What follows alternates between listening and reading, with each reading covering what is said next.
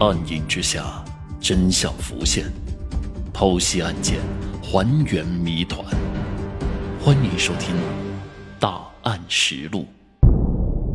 第十三案：连环杀手的借尸还魂。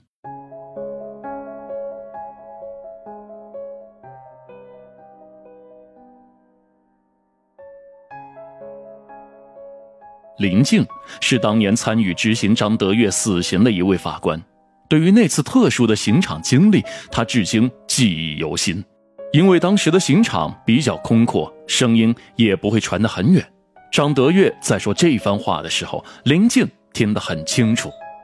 在场的执行人员很快意识到，他们遇到了一个前所未有的情况。应该说，林静在多年的执法生涯中遇上临刑前有重大案件要检举揭发的事情，还是第一次。根据死囚张德月的供述，在他被执行死刑的两年之前，确切的时间是在二零零六年的秋季，一个从伊犁到伯乐、名叫杨艳的石棉女工被人先奸后杀，尸体埋在了渠道里。死刑犯张德月对这个凶杀案发生的时间、地点说的特别的详细，让刑场上所有的办案人员隐隐感觉到了一丝的不安。一起骇人听闻的命案，或许会因此昭然若市。博尔塔拉蒙古自治州中级人民法院的法官们在与监督执行的检察官商议，并请示最高人民法院同意后，决定暂时终止张德月的死刑执行。死刑犯张德月供述的埋尸地点位于新疆塔斯海垦区分局的辖区。在接到案情之后，刑侦支队的支队长李华带领刑侦人员和勘查设备迅速赶到了现场。在张德月的指认下，刑侦人员很快找到了埋藏杨艳尸体的具体位置：棉田旁的渠道底部，死者埋藏在渠底大约一到一点二米的深度。民警找来了挖掘工具，开始轮番的对现场进行清理。时值盛夏，博尔塔拉午后的阳光炙热的烤着大地，天空没有一丝的风，地表温度接近了五十摄氏度。民警们挥汗如雨，奋力的挖掘着。由于现场地方狭小，一拨人干累了，另一拨人轮着上去继续干。渠道里带着粘性的泥土，混合着坚硬的鹅卵石，坚硬程度不亚于混凝土。十字镐碰撞鹅卵石，不时发出砰砰的声音，溅起无数的火星。飞溅的石头不时地打在民警的脸上，这让在场的民警隐隐有些疑虑：这么坚硬的戈壁地面，嫌疑人当年为什么要将尸体埋在这种地方呢？最大的疑点就是死刑犯张德月会不会编造一个借口，使自己苟延残喘多活一段时间呢？挖掘工作一直持续到了傍晚八点，从中午三点开始，整整五个多小时的挖掘，地面长两米、宽一米的挖掘深度已经达到了一点四米，远远的超过了张德月供述被害嫌疑人埋在一点二米的深度，但是民警依然是一无所获。满腹疑惑的民警不得不再次将张德月带到现场进行确认。根据塔斯海垦区分局痕迹鉴定技术室主任赵文的推测，在这片特殊的戈壁滩上，想要成功埋尸的深度不会超过一点五米，因为受害人埋的浅一点，肯定会被其他动物刨出来，让人发现；埋的太浅了，一个人的力量不可能完成那么大的工作量。经过现场测量，民警的挖掘进度已经十分的接近这个数字了。挖掘工作还在进行，张德月声称的女尸仍然没有踪影。围在现场的公检法人员商议之后决定，如果再挖一先生不见尸体，死刑犯张德月将重新押赴现场执行枪决。就在民警下挖易先生之后，案情出现了转机。正在坑里挖掘的一个民警兴奋地叫了起来，他的铁锨接触到了黑色的泥土，黑色的泥土发出的腐败尸臭味将周围的执法人员熏得直捂鼻子。支队长李华突然意识到，挖掘工作到了最关键的时刻，他让坑里的民警上来，他跳到坑中，打开侦查设备，就跟考古一样，拿小铲子一点一点地进行剥离。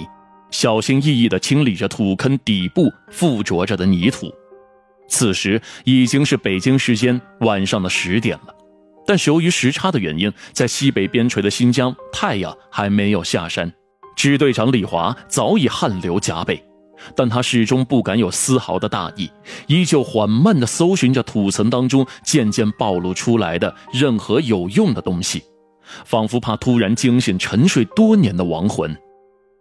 在水池的底部，由于尸体已经掩埋了两年多的时间，基本上已经腐烂的非常厉害了，呈现出了白骨化的状态。根据法医的认定，死者舌骨的根部有骨折的现象。初步推断应该是外力导致的窒息死亡。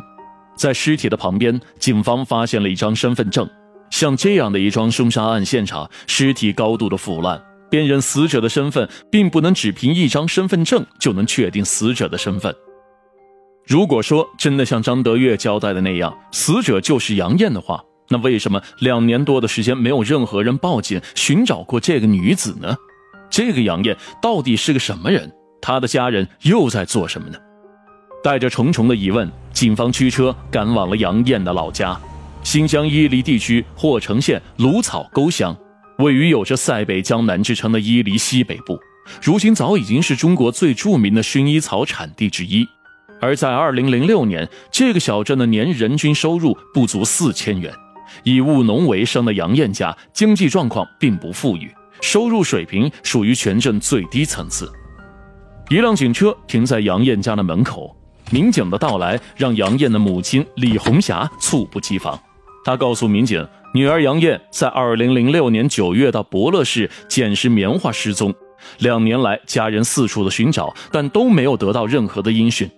母亲李红霞的回忆，杨艳失踪的时间刚好与法医尸检死亡时间大致吻合，警方推断。曾经容貌出众的杨艳，有没有可能就是土坑底部那具化作枯骨的尸骸呢？办案民警提取了李红霞血液样本，准备前往公安部物证鉴定中心送检，与那具疑似杨艳尸骸做 DNA 对比，确认尸源。二零零八年的新疆公安部门还不能对白骨做 DNA 鉴定，只能把比对检材送往北京。为了节省经费，局里决定让刑警李鹏携带尸骨包裹，乘坐硬卧火车前往四千公里外的北京。就在李鹏将无名尸源送往北京做 DNA 鉴定的同时，另一组侦查人员对死刑犯张德月进行了详细的讯问。此时，办案民警更想知道，究竟是谁杀了那名埋在地下的女子。如此不可告人的秘密，死刑犯张德月为何知道的那么清楚呢？他将所知道的案情经过非常详细的向警员们描述了出来。二零零六年九月，一个名叫阿杰的蒙古族青年将死者杨艳杀害后，胁迫张德月，两人一起将尸体进行了掩埋。二零零六年九月，死者杨艳是受雇于张德月的哥哥张德年，在张德年的棉花地里进行拾棉花，与蒙古族青年阿杰恋爱了。同年十月末的一天，阿杰告诉张德月自己失手杀死了杨艳，尸体就埋在砂石料厂的一处废弃的砂石坑里。阿杰胁迫张德月让他帮助移埋尸体，起初张德月不肯，阿杰就用刀子胁迫他。不同意就要取他的性命，张德月被逼无奈，和阿杰一道将杨艳的尸体转移到了棉田附近的渠道里。